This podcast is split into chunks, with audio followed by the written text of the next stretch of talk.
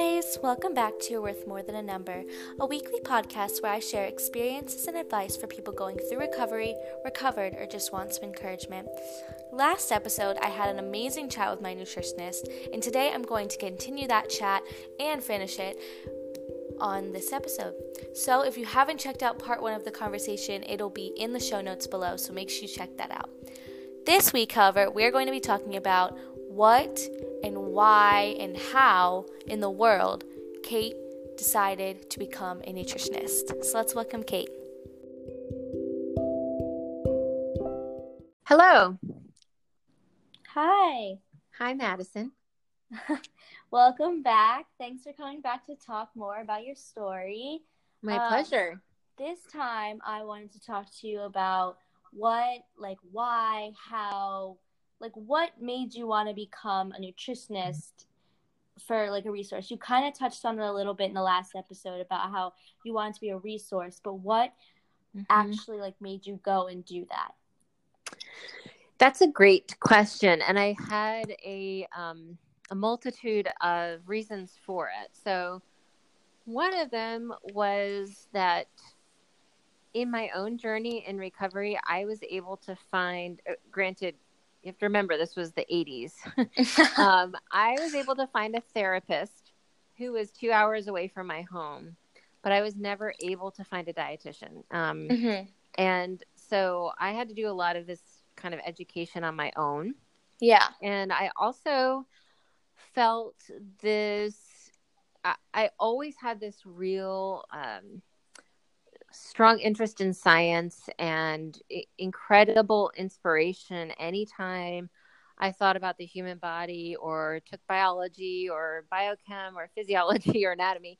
And I just, I loved the science of, you know, the human body and just the miracle that is our existence and everything that seems to work itself out and know what just what to do and you know how to operate even under the worst conditions. Um, our bodies are so resilient and just so full of wisdom. And i always felt just really in awe of that especially after seeing what my body and my physiology were able to do through healing.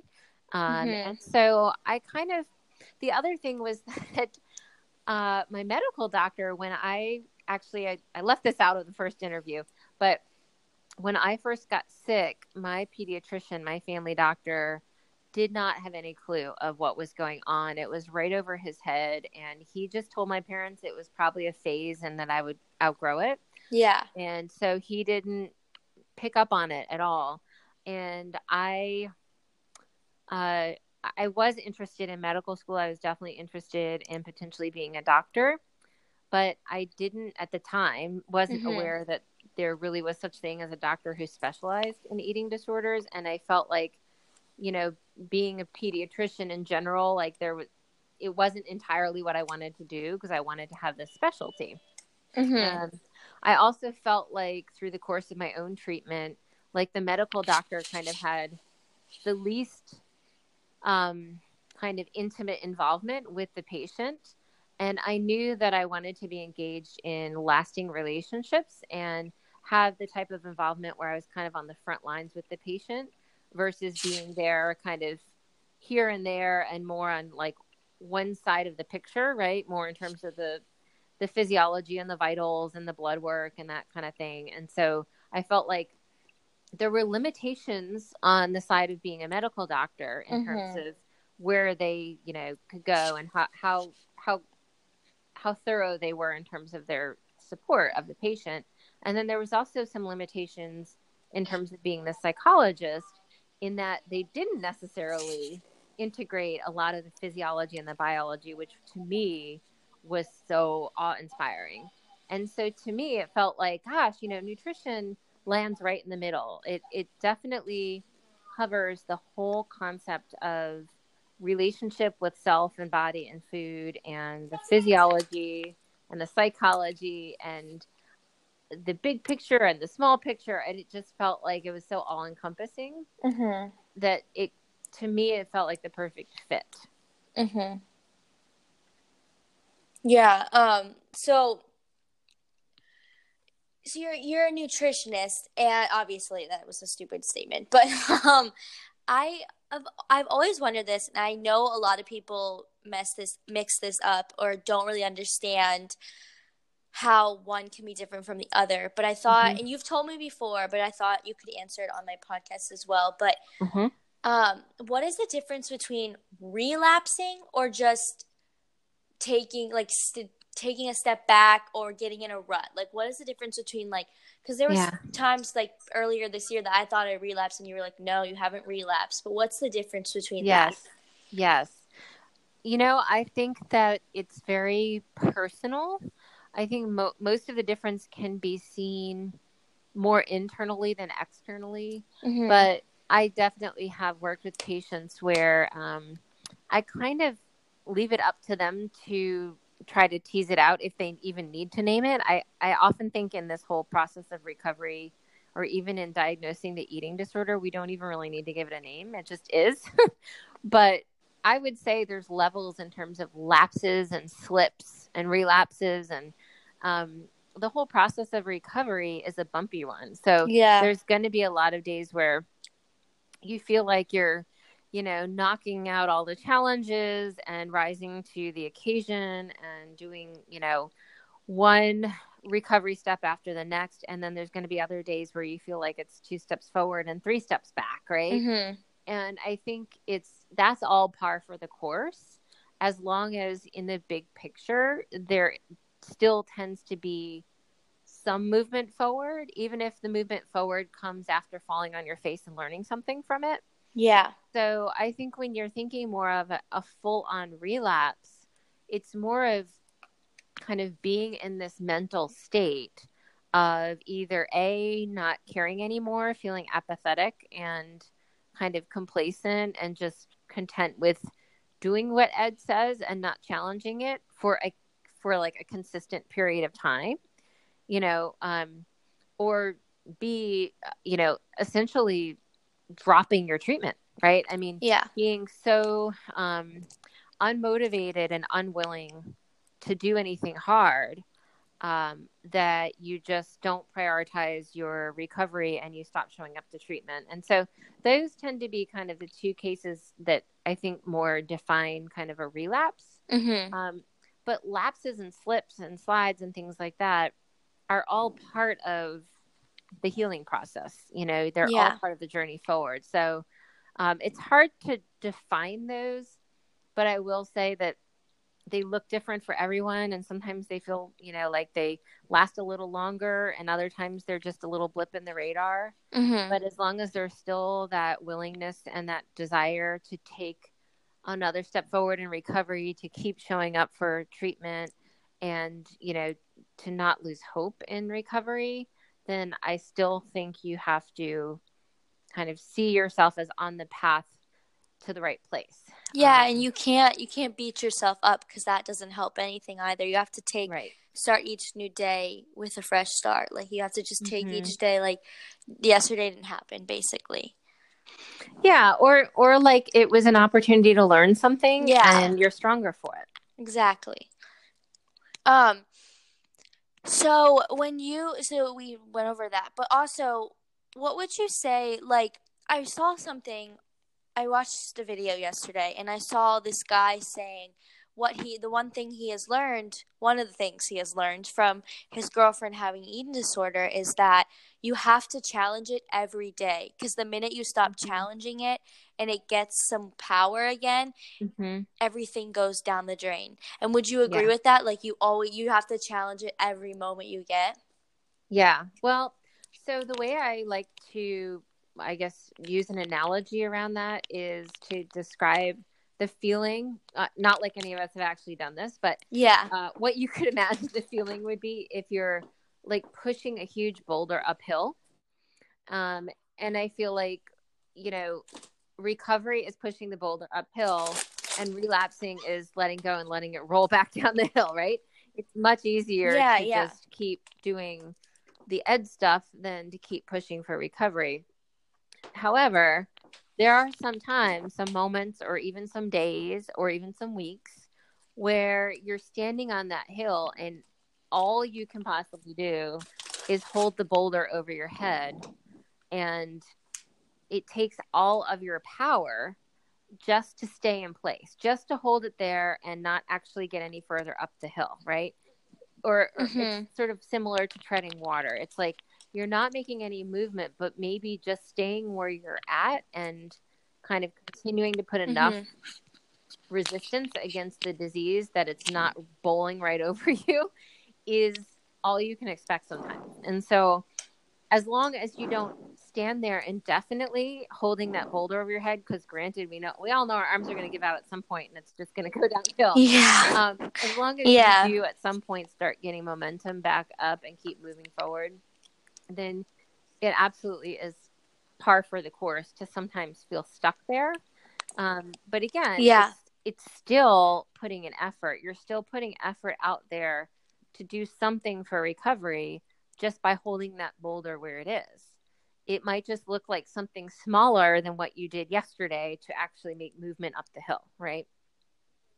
Yeah. Yeah. Yeah, I, I've thought that was interesting because I know you've always told me like you have to basically be one step at you have to be a couple steps ahead of it at all times. So I always when I saw that and heard, watched that yesterday, I was like that's mm-hmm. interesting because it is true. Like I personally, like yesterday, I challenged myself and ate like a person I a recovered mm-hmm. person on YouTube that I watch all day long, awesome. and it was really mm-hmm. hard, but I did it, and it actually expanded my palate Good. a little bit, and it realized that like I just realized things that I didn't know I knew. Mm. Like it was just yep. really, yep. I can take in more food than I thought I could. Yeah, and it's so neat when you can find inspiration outside of yourself to come up with what that next big thing is going to be to get the momentum moving again. Exactly.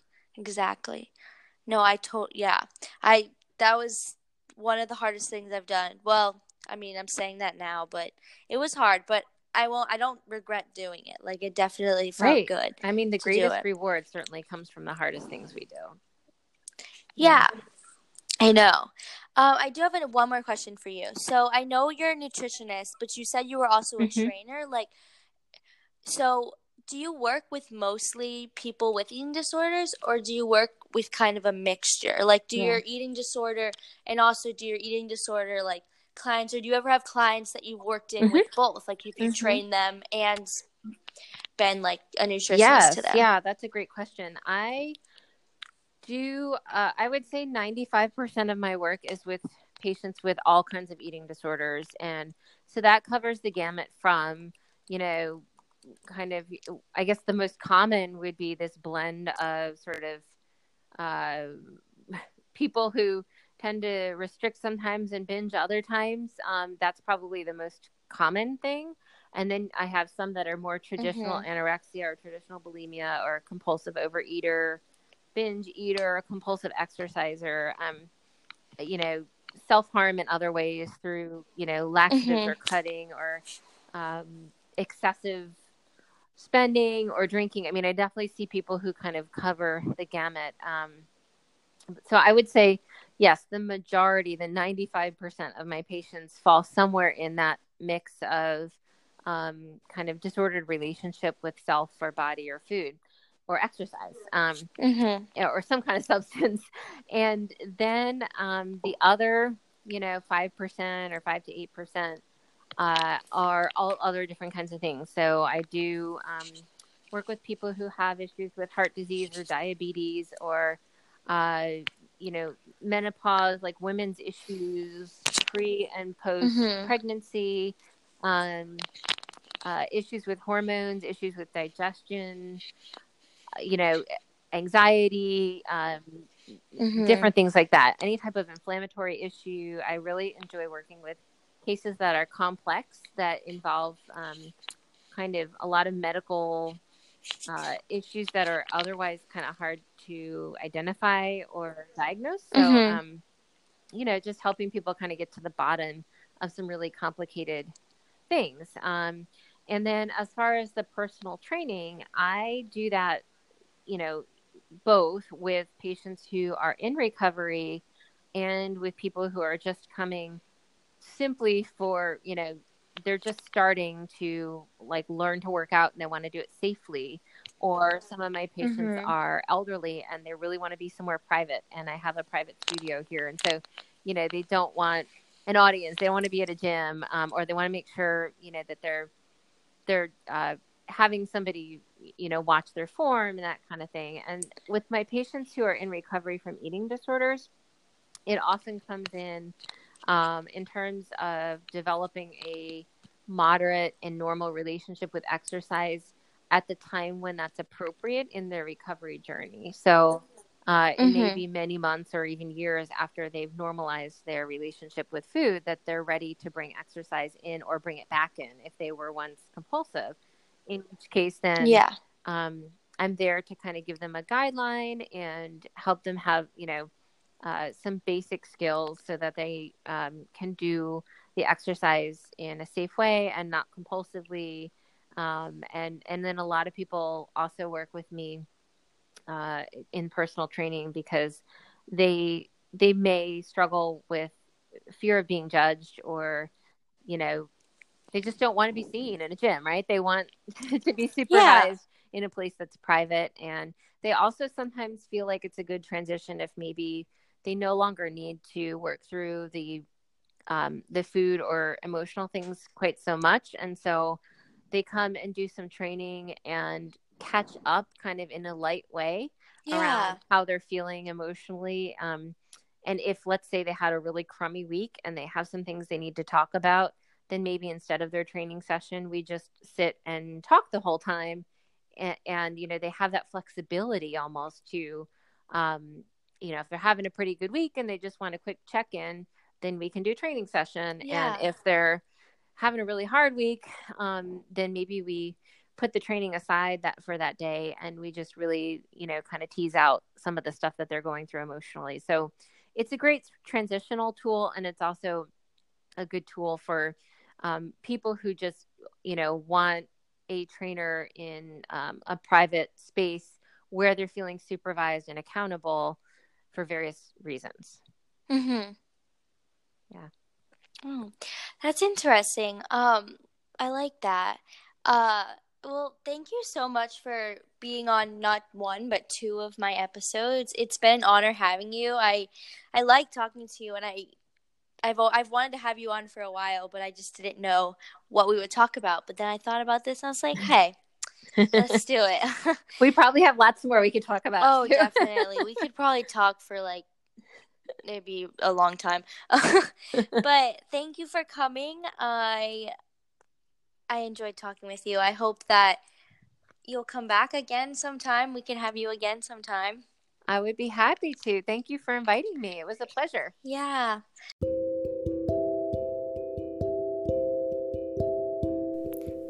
Everyone. I hope that you guys are enjoying the podcast just as much as I am. Uh, I just want to take a minute to interrupt the episode. I promise it'll be quick. I just want to interrupt for a second and thank this episode's sponsor.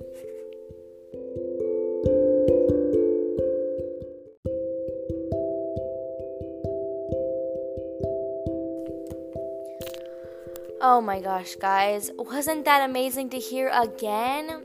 I hope you guys enjoyed it. Kate's such an amazing person, and I'm so blessed to not only have her in my life, but also blessed to have her on this podcast twice. Before you go, again, please subscribe if you haven't already and leave me a review because, once again, like I always say, they're free and I love reading them. It's honestly one of my favorite parts, and they also help me to know what you like and what you don't like about my podcast. But I wanted and guys, I also wanted to tell you if you haven't checked out the first part of this episode of my conversation with Kate, check that out down below in the show notes. And I love you all so much. And I thank you for your love and support. And I'll talk to you guys very soon.